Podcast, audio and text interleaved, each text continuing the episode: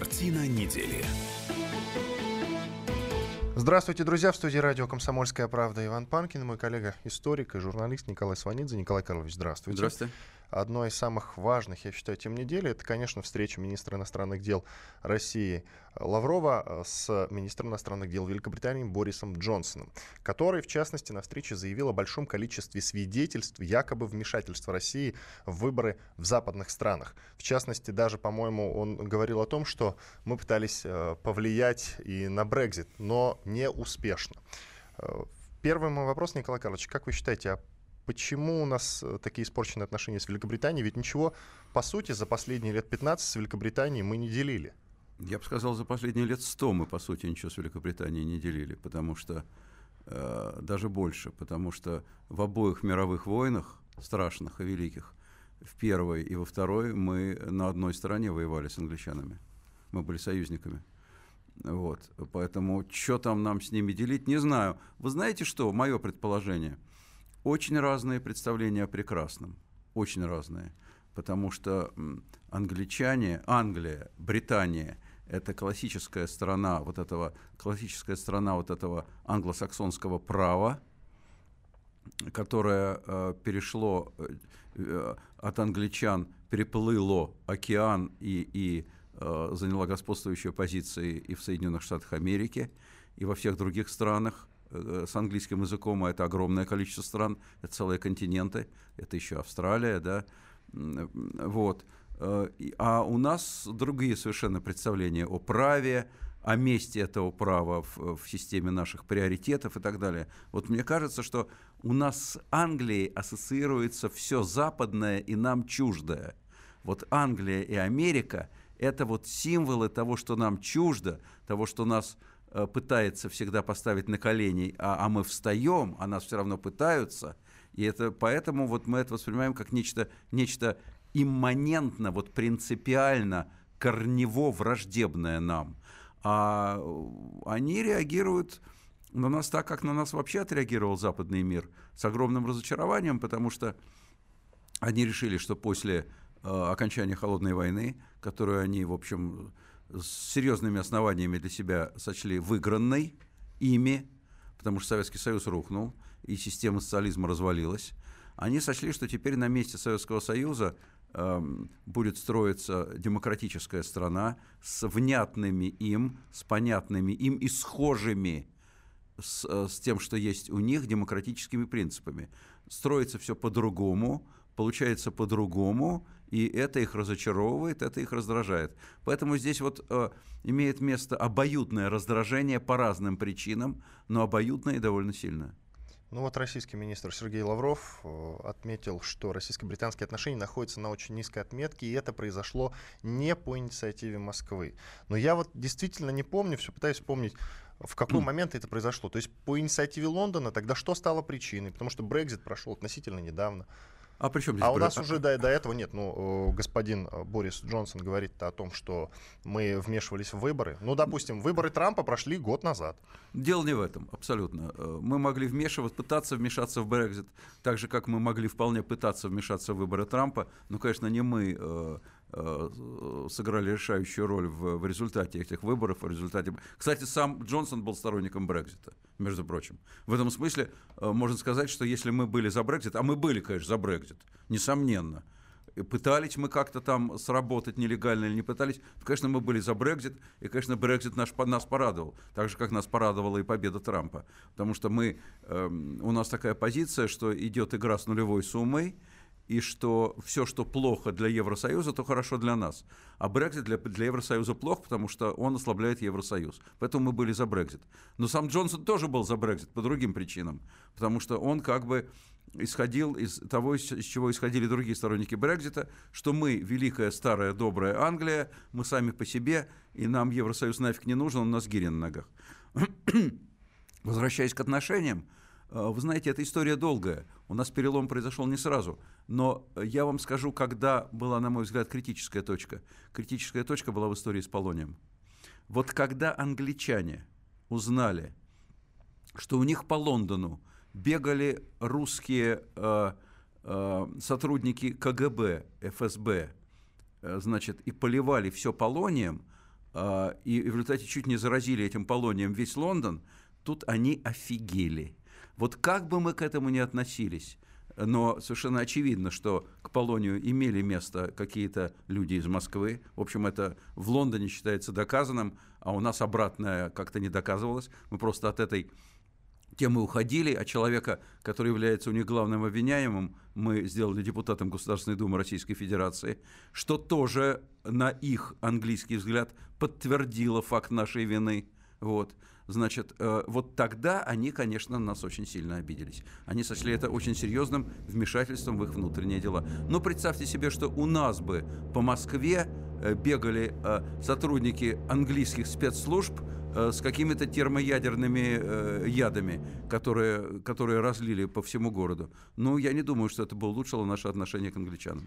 Хочу прочесть пост Марии Захаровой, это официальный представитель МИД России. Читаю, вот это пост на ее странице в Фейсбуке. СМИ.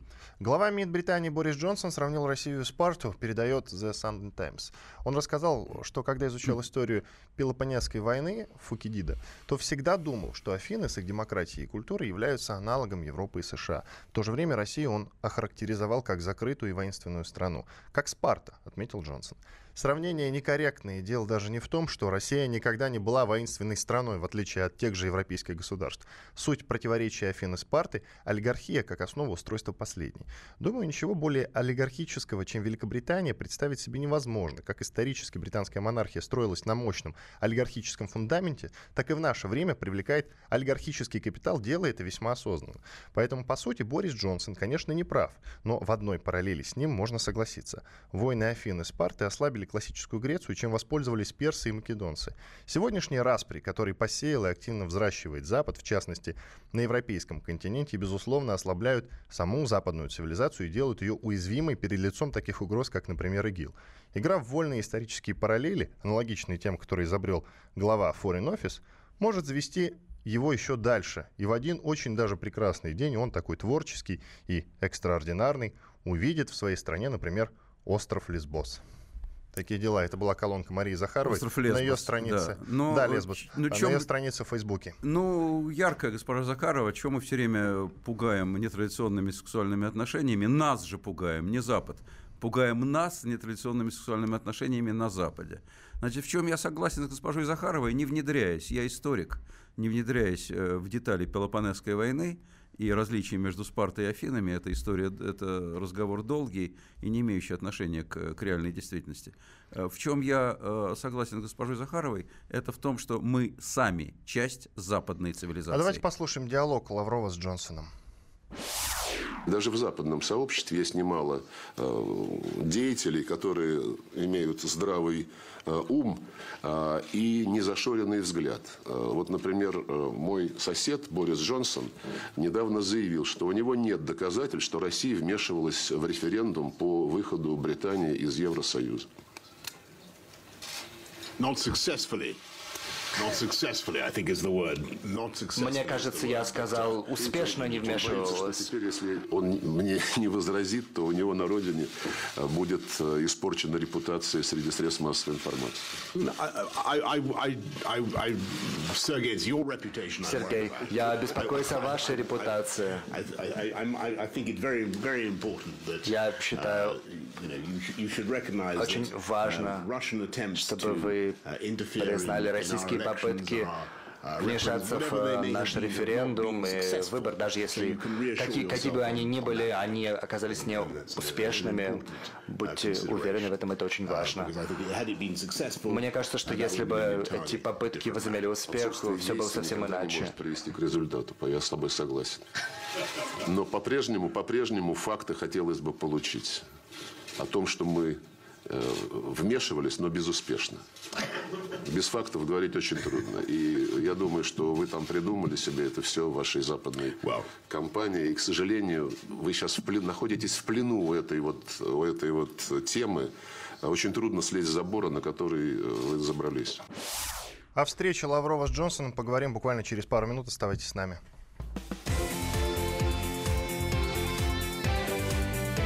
Картина недели. Радио «Комсомольская правда». Более сотни городов вещания и многомиллионная аудитория. Иркутск 91 и 5 FM. Эм. Красноярск 107 и 1 FM. Вологда 99 и 2 FM. Эм. Москва 97 и 2 FM. Эм. Слушаем всей страной.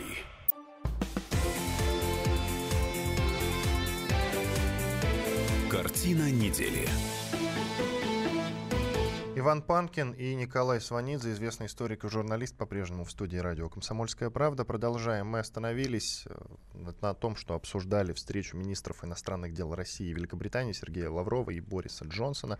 Мы даже прослушали фрагмент их очень интересного разговора.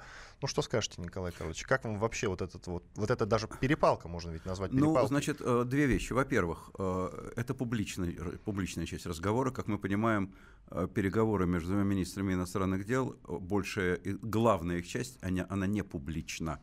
Поэтому то, что мы слышали, это не самое главное, несомненно. Хотя это о чем-то они там разговаривали, и, э, и наших ушей там не было.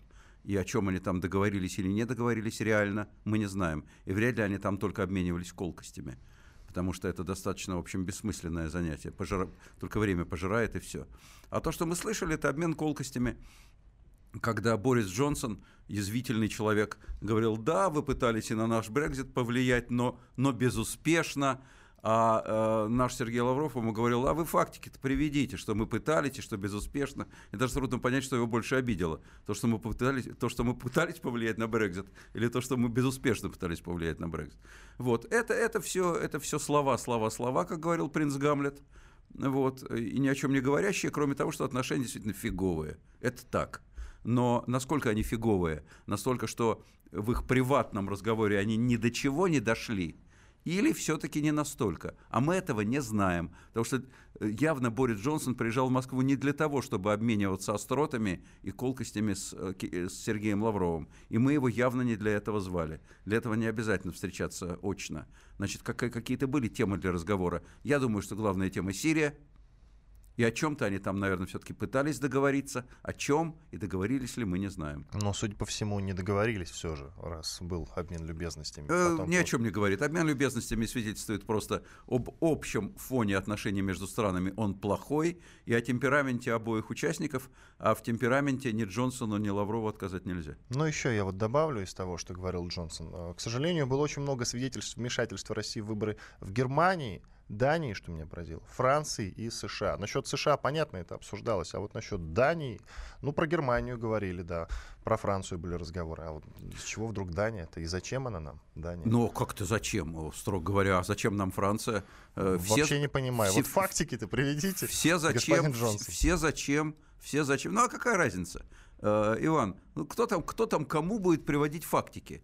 Нам-то зачем им и их не интересует отношение нашей аудитории. Они прекрасно понимают, что какие бы фактики они ни привели, есть у них фактики, нет у них фактиков. Наша аудитория находится под влиянием совершенно других фактиков и других средств массовой информации. Поэтому наша аудитория все равно будет верить в то, во что ей хочется верить, а именно в то, что мы, если и влияли, то успешно. Нам же не хочется, нашей аудитории, кстати, не хочется верить в то, что мы не влияли. Влияли, и это мы Трампа выбрали. Мы влияли вот, вот что не, не успешно влияли, вот это для нас обидно. А для их аудитории никакие фактики уже дополнительные не нужны. Они, их аудитория, западная аудитория, очень большая, как мы понимаем, потому что это и Западная Европа, и Штаты, и не только.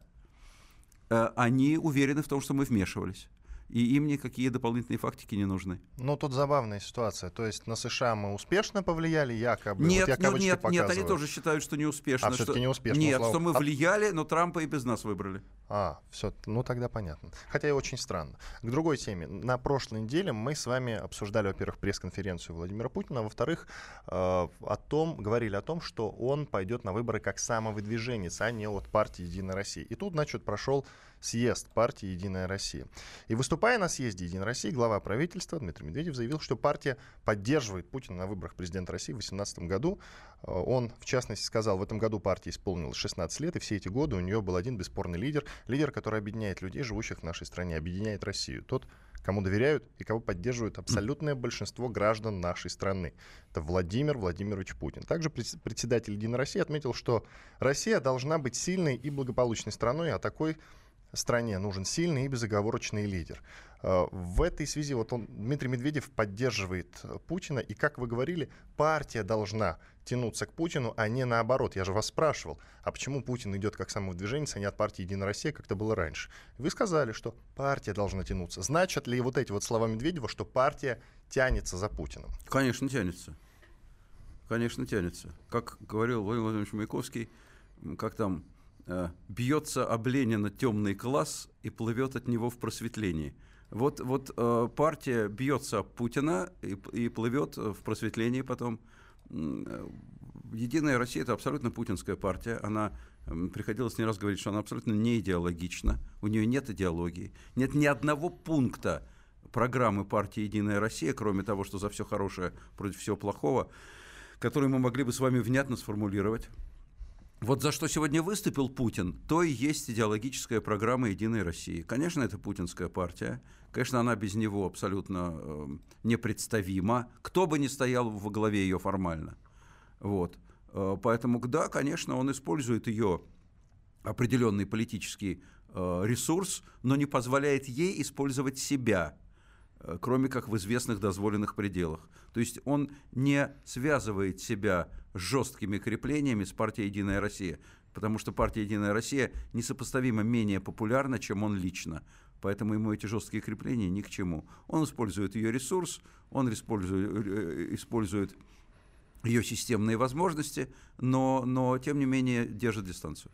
Ну, так уже понятно, что пойдет как самовыдвижение, к чему публичная поддержка тогда нужна. Ну как? Надеяться, что передумает?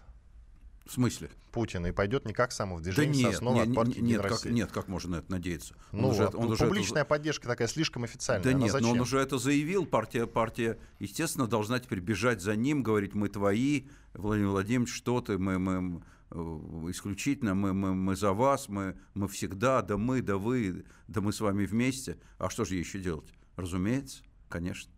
Никаких надежд, связанных с тем, что он изменит свое решение, конечно, нет. Это было давно очевидно. И это правильное, с его точки зрения, это совершенно правильное политическое решение. К другой теме. Минфин США включил Рамзана Кадырова в список Магнитского. По мнению американского ведомства, Кадыров причастен к так называемым внесудебным расправам, пыткам и нарушениям прав человека. Это я цитирую ведомство. Власти США уточняют, что один из политических оппонентов Кадырова, как считается, был убит по его приказу. Это тоже цитат. В ответ глава Чечни записал видео, на котором призвал не беспокоиться, поскольку он еще не получил приказ вступить на землю США. Вот так звучит угрожающе. Ну, такой, опять-таки, обмен любезности, как ну, э, у Лаврова это, с Джонсоном. Понимаете, это угрозы, в общем, очень весьма относительные со стороны руководителя одного из регионов Российской Федерации, что он не получил приказа ну, откашляйтесь, ничего страшного пока. Э, э, что, Бывает. да, спасибо. Что он, что он не получил приказа получить на землю США, вступить на землю США. В общем, это угроза, которая вряд ли напугала американцев, но, тем не менее, конечно, наверняка укрепила их в уверенности в том, что они правильно его внесли в список Магнитского. С другой стороны, эм, э, для него это тоже действительно подарок. Рамзан Кадыров не обманул и не покривил душой, сказав, что это для него подарок, потому что в нашей сегодняшней Э, политической системе любое проклятие со стороны США – это подарок. И это проклятие вешается на грудь как орден. Если тебя плюнули в физиономию, то это просто э, высокий орден. Американцы плюнули, я имею в виду. Это высокий орден, ты с этим плевком будешь ходить, показывать его всем, говорить, вот американцы в меня плюнули, видите, какой хороший патриот России. Это, это, это, это сейчас благо. Сейчас каждый э, чиновник Российской Федерации Э, он мечтает о том, чтобы американцы ему прислали какой-нибудь такой привет. Конечно, если у них бизнес не связан с Америкой. Вот если у них связан с Америкой бизнес, а, а тогда, э, помимо приятностей, э, вот такое проклятие, оно несет очень большие проблемы. Но я думаю, что у Рамзана Ахматовича Кадырова бизнес с Америкой не связан. Ну, Рамзан Ахматович это воспринимает по принципу, значит, уважают. Я правильно понимаю? А, отмечают, как знак внимания. Помните, как в «Золушке»? Как знак внимания, да. Но, с другой стороны, вот это заявление, оно ведь не доказано и недоказуемо, на мой взгляд, внесудебным расправам, пыткам, нарушением прав человека. Нет, а кто это будет доказывать? В Чечне это не может быть ну, доказано. А, а зачем вот эти в, заявления в России, в России это тоже не может быть доказано. А у них, я не исключаю, что это доказано. У них же, у них же есть какие-то вещи, там рассматривает Конгресс США какие-то вещи, которые носят часто закрытый характер, которые не, не выносятся э, на э, уровень публичного рассмотрения. Тем не менее, они считают это для себя доказанным, и все. Но, с другой стороны, я не знаю, не понимаю, во-первых, почему все-таки США так взялись-то за Рамзана Кадырова. Вспомните, когда к нему приезжал американский журналист, вот я уже смутно помню эту историю, но зато хорошо помню, что он приехал под видом поговорить про спорт, а в итоге спрашивал про геев в Чечню. Понимаете? Вы помните еще громкие заявления наподобие вот этих как раз про приказ вступить на землю США, пока не поступал. Вот, э, точно так же тогда Рамзан Ахматович ему и отвечал. Но это же была провокация со стороны США, в частности, американских журналистов. Иван, мы сходим из своей точки зрения. США и один американский журналист – это, как говорят в Одессе, две большие разницы один американский журналист, приехавший к Рамзану Кадырову, это не провокация со стороны США. У них там немножко свободная пресса, я вам напоминаю. Поэтому кто угодно может куда угодно приехать и кого угодно, что угодно провоцировать. Это не государственная позиция Соединенных Штатов Америки. Что касается того, что они привязались к Рамзану Кадырову, да ничего они к нему не привязались. Они его внесли в список, а там помимо него еще много народу. Иван Панкин и историк, журналист Николай Сванидзе в студии радио «Комсомольская правда». Сейчас прервемся на 4 минуты на рекламу и хорошие новости. После этого продолжим. Оставайтесь с нами.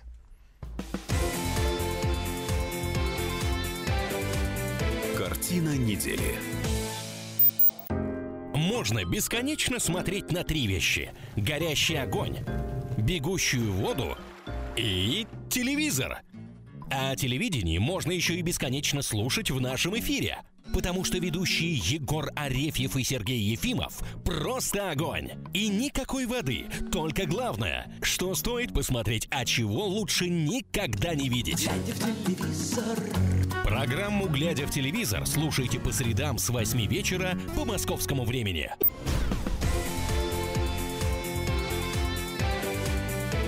Картина недели. Иван Панкин и историк, журналист Николай Сванидзе по-прежнему в студии радио «Комсомольская правда». Обсуждаем главные события этой недели. И вот тема.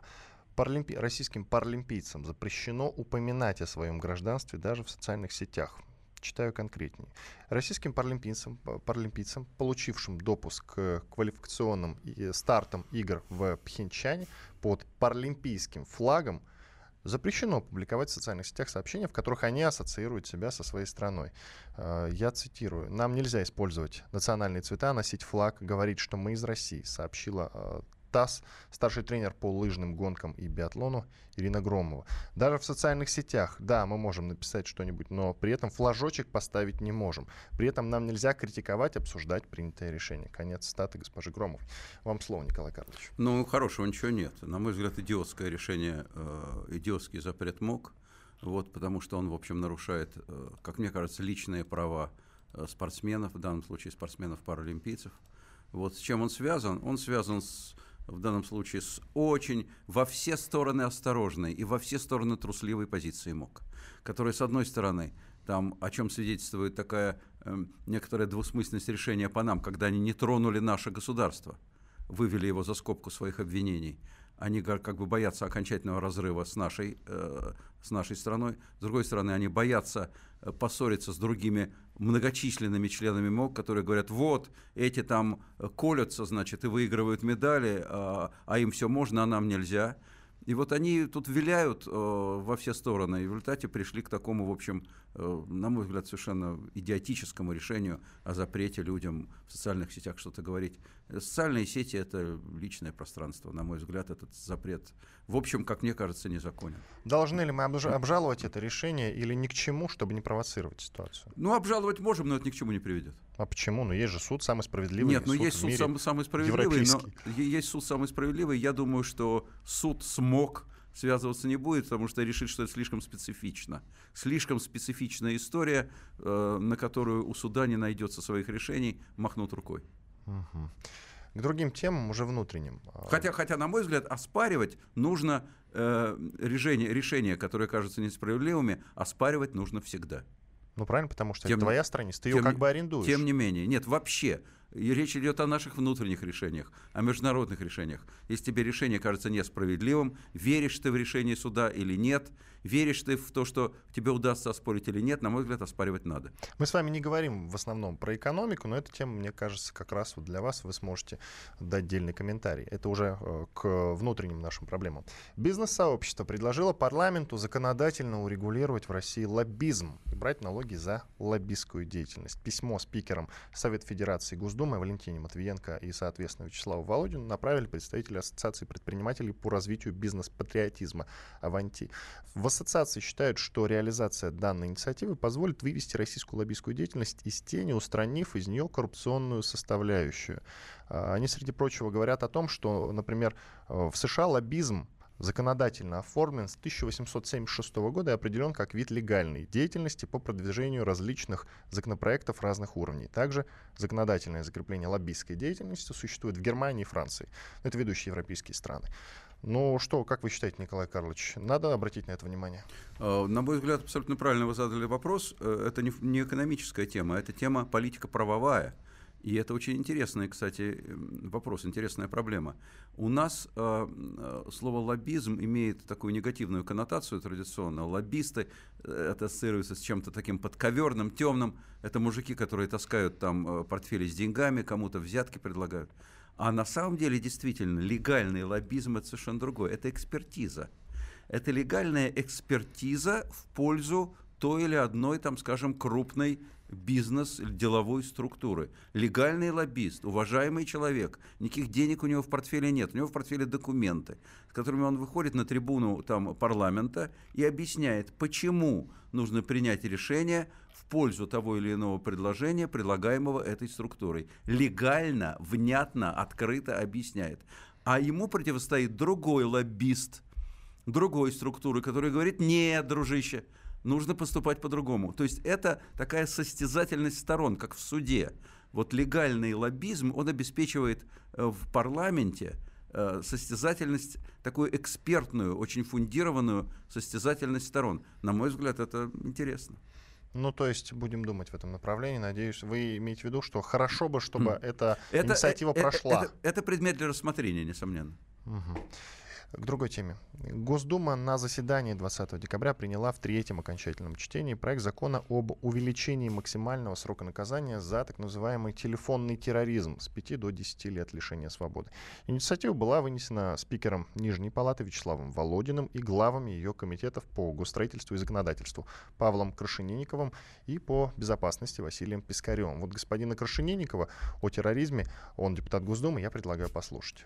Речь идет о тех ситуациях, когда организованная группа лиц не только по конкретному объекту, а по конкретным городам. И здесь у нас в действующем законодательстве усиления не было. Потом там появляется норма по поводу социальных объектов. Таким атакам в том числе подвергаются больницы, школы. Каким-то ущербом это невозможно оценить. Поэтому статья достаточно большая, несколько квалифицирующих признаков. Там, где повлекли смерть, то тогда самая крайняя мера. А так там есть мера и до двух, и до трех лет, и самая последняя это уже до восьми лет. Павел Крашенинников, депутат Госдумы, о, о так называемом телефонном терроризме. А ведь могут и школьники попасть чисто по глупости, понимаете? Ну, понимаете, э, школьники по глупости. А если школьники по глупости отравят своего ученика или, или, или, или, или учениц, или свою одноклассницу изнасилуют по глупости, тут э, глупость должна иметь свои пределы. И, э, конечно, тут, наверное, я надеюсь, что будут разные варианты наказаний в зависимости от возраста. Да, по-моему, от 5 до 10 лет. Вот, пожалуйста, вам. Но я понимаю, что они Нет, часто... ну, наверное, я все-таки думаю, что до 16 лет, наверное, будет все-таки более мягкое наказание.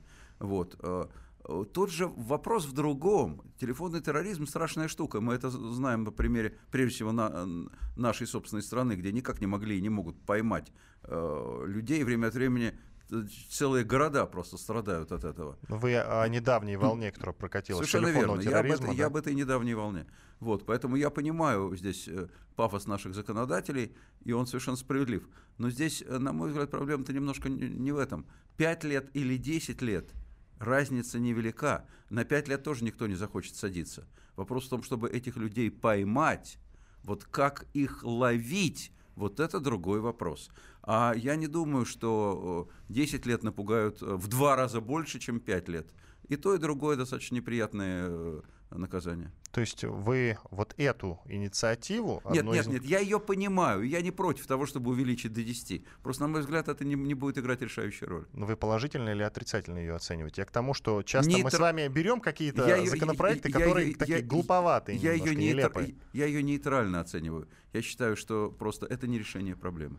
А что решение тогда? А как решение проблемы каким-то образом обозначить вариант э, реальной поимки этих людей. Пока что этот вариант не обозначен. Ну, а за поимкой что должно следовать? А за поимкой наказание. Но я повторю, что 5 лет это тоже немало. Но... Поэтому, если, э, повторяю еще раз, если люди, кто бы они ни были, мальчишки, девчонки, взрослые э, хулиганы, э, преступники, если они не испугаются пятилетней отсидки, они и десятилетней не испугаются. Но, на мой взгляд, да, боятся, боятся люди, как известно, не жесткости наказания, а боятся люди неотвратимости наказания. Вот неотвратимости пока мы добиться не можем. То есть именно для этого и нужна это, этот законопроект. Вы, вы это имеете в виду? В смысле? Ну, чтобы он... Неотвратимость наказания — это чтобы люди знали, что их поймают Совершенно и верно. А, а не, никакой законодатель не может э, в законе обозначить неотвратимость наказания. Ну, я просто... это, это потому что это не от законодателя зависит. Я просто переживаю за то, что могут попасть, ну, грубо говоря, люди, которые, ну, ошиблись и оступили. И 5-10 лет, ну, это много, понимаете? Ну, видите ли, значит, значит, значит, этот законопроект должен быть достаточно внятно прописан. Там в случае одного раза, в случае, в случае, э, если это уже не первый раз, это разные вещи. Это относится к, к самым разным преступлениям, то, что вы говорите. Ну хорошо, к другой теме, такой более веселый, хотя как веселый, для кого-то веселый, для кого-то не очень. А, дело вот какое. Владимир Жириновский, лидер партии ЛДПР, он же человек, который выдвигает свою кандидатуру на пост президента России, предложил запретить иронию судьбы. Он говорит, что это культ пьян... Ну, речь идет, конечно, о знаменитой комедии «Ирония судьбы». Э, он говорит о том, что это культ пьянства, а не комедия. Давайте послушаем сначала Владимира Жириновского, а затем послушаем актрису, исполнительницу одной из главных ролей, Барбару Брыльску. Слушаем Жириновского.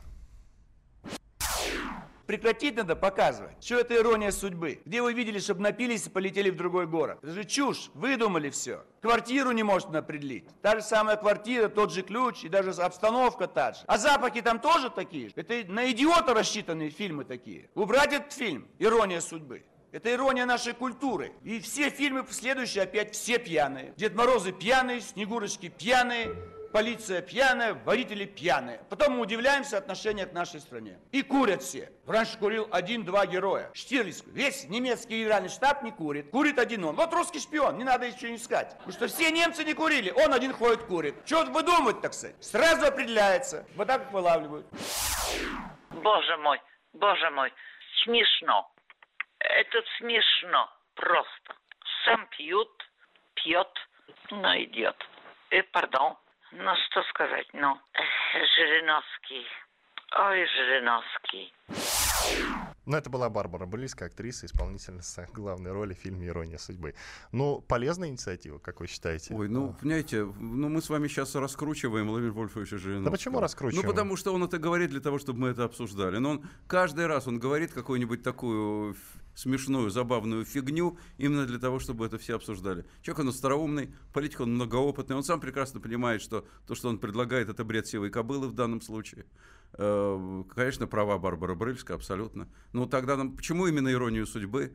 А, давайте тогда все наши комедии исключим, там везде выпивают и курят. Все наши фронтовые, фронтовые фильмы исключим, там тоже выпивают и курят.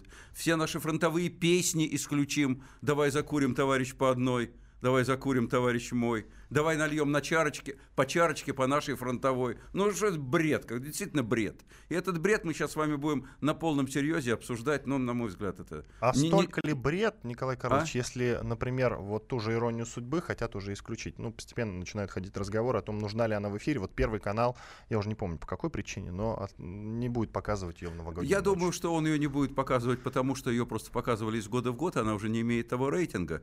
В свое время показывали показывали «Карнавальную ночь» долго, замечательную комедию Эльдара Рязанова, где тоже, в общем, все шампанское пили за милую душу. Вот, э, кстати. Э, потом э, она была заменена там другими комедиями, но просто все, все в конце концов подходит к своему пределу. Фильм любимый, но, наверное, рейтинг у него уже не тот. Иван Панкин и Николай Сванидзе в студии радио «Комсомольская правда». Через две минуты продолжим. Оставайтесь с нами. Картина недели. Товарищи солдаты и офицеры российской армии. Полковник Баронец разрешает обратиться. Звоните и задавайте накопившиеся вопросы. Угроза НАТО, жилье для военнослужащих и перевооружение России. Обо всем этом Виктор Баронец знает лучше других. Программу «Военное ревю» слушайте по будням в 11 утра и в 5 вечера по московскому времени.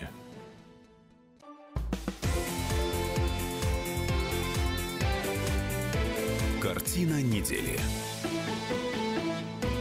Иван Панкин и Николай Сванидзе, известный историк и журналист в студии радио «Комсомольская правда». Продолжаем финальная четвертая часть нашей программы. Сегодняшней, можно даже сказать, предновогодней.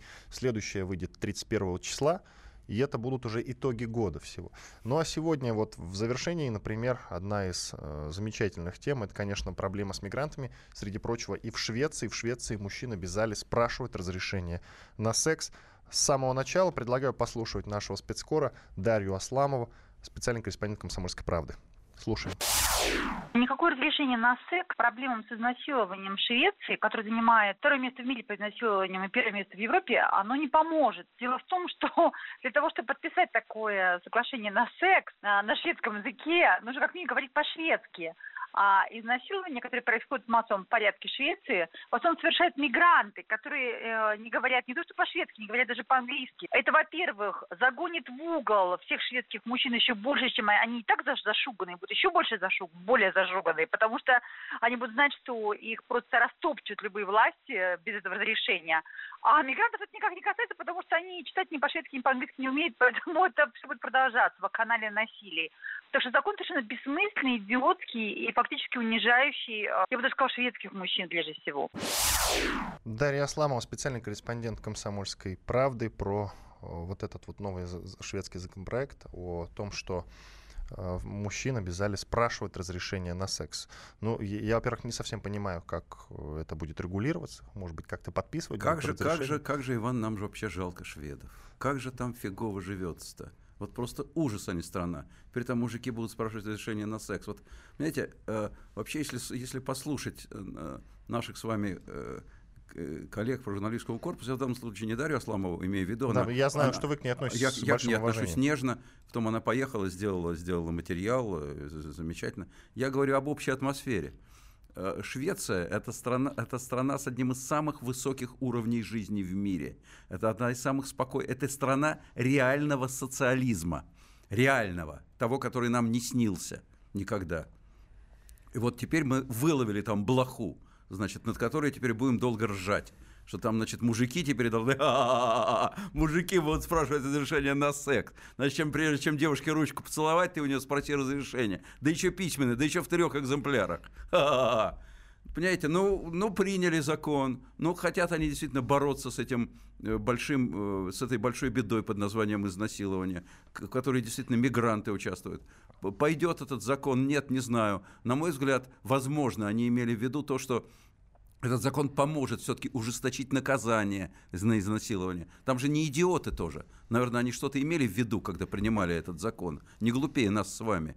Если он не пойдет, они его отменят, я думаю. Так или иначе, не главная наша с вами проблема – это закон Швеции о том, что мужчины должны спрашивать разрешение на секс. Как-то они, я думаю, проблемы с размножением, как мне кажется, все-таки решают.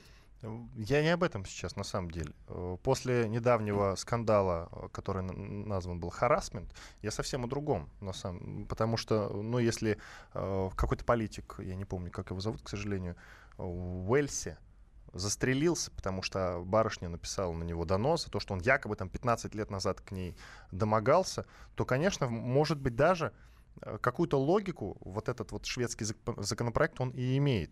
Но речь-то о другом. Проблема с мигрантами действительно существует, и шведы начинают с ней бороться. И пока Видите, что так. Есть такая старая поговорка «не перегнешь, не выпрямишь». По-моему, кстати, китайская.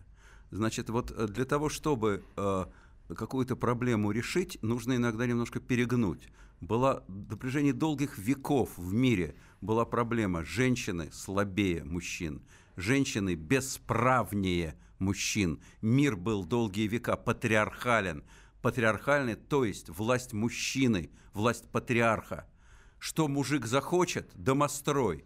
наш русский родной. Что мужик захочет, то и сделает, а жена ему подчиняется. И вот мир решил встать на позицию женщины, потому что женщина мать, потому что женщина продолжение рода, потому что женщина требует к себе уважения. Вот сейчас где-то перегибают палку в этом. Я думаю, что как-то золотая середина будет установлена в конце концов. Ничего, я повторяю еще раз, вот по поводу Харрисмента вами упомянутого, мы, там э, зашуганные мужики в Швеции, они и в Америке зашуганные тоже боятся ручку Я поцеловать, про это и говорю. тоже боятся пригласить на чашку кофе, боятся пропустить в дверях, боятся пальто подать, чтобы не получить обвинение в харасменте. Тем не менее, там под 350 миллионов населения в Америке как-то размножаются.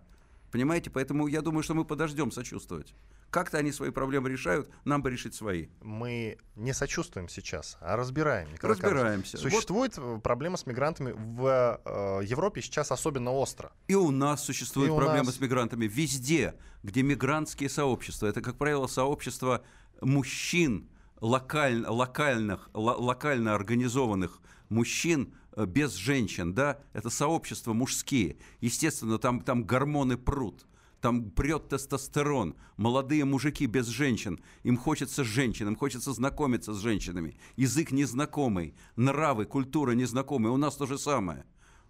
Там, там где э, сообщество мужчин, казарма, лагерь, монастырь, везде, где сообщество мужчин, там процветают насилие, и там процветает гомосексуализм. Везде, будь то в Европе, в Азии, у нас везде. Это общая проблема. Можно ли это назвать первым шагом по борьбе с мигрантами, таким основательным? По борьбе И... с мигрантами, я не думаю, что это шаг по борьбе с мигрантами. Это, если вы имеете в виду возвращение к, шведской, к шведскому этому пресловутому законопроекту, я думаю, что это, что это попытка каким-то образом ужесточить наказание за изнасилование. Это не бор... Проблема мигрантов в Швеции действительно стоит довольно остро как может быть мало где в Европе, именно потому что это очень успешная страна с очень высоким уровнем жизни, с очень высоким уровнем социального обеспечения, поэтому туда тянутся мигранты. Но, видите, обратная сторона медали.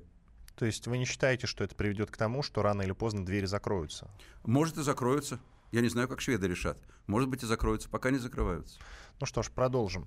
Мы эту тему с вами обсуждаем, но она получила ожидаемое, в принципе, такое продолжение.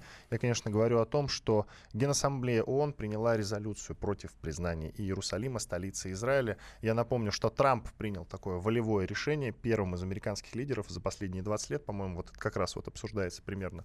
А, нет, вру. С середины 60-х годов, по-моему, в принципе, идет обсуждение, чтобы э, перенести э, посольство в Иерусалим американское. И вот, наконец, Трамп, один из этих президентов, который принял это решение. Сейчас Генассамблея ООН приняла резолюцию против признания Иерусалима столицей Израиля. Что это значит, Николай Карлович? Да ничего не значит. Э, да, действительно, с середины 90-х годов, еще при Клинтоне было принято решение. Было принято решение, а обсуждается но, но, но, но, да? но его реализацию отложили, положили под сукно.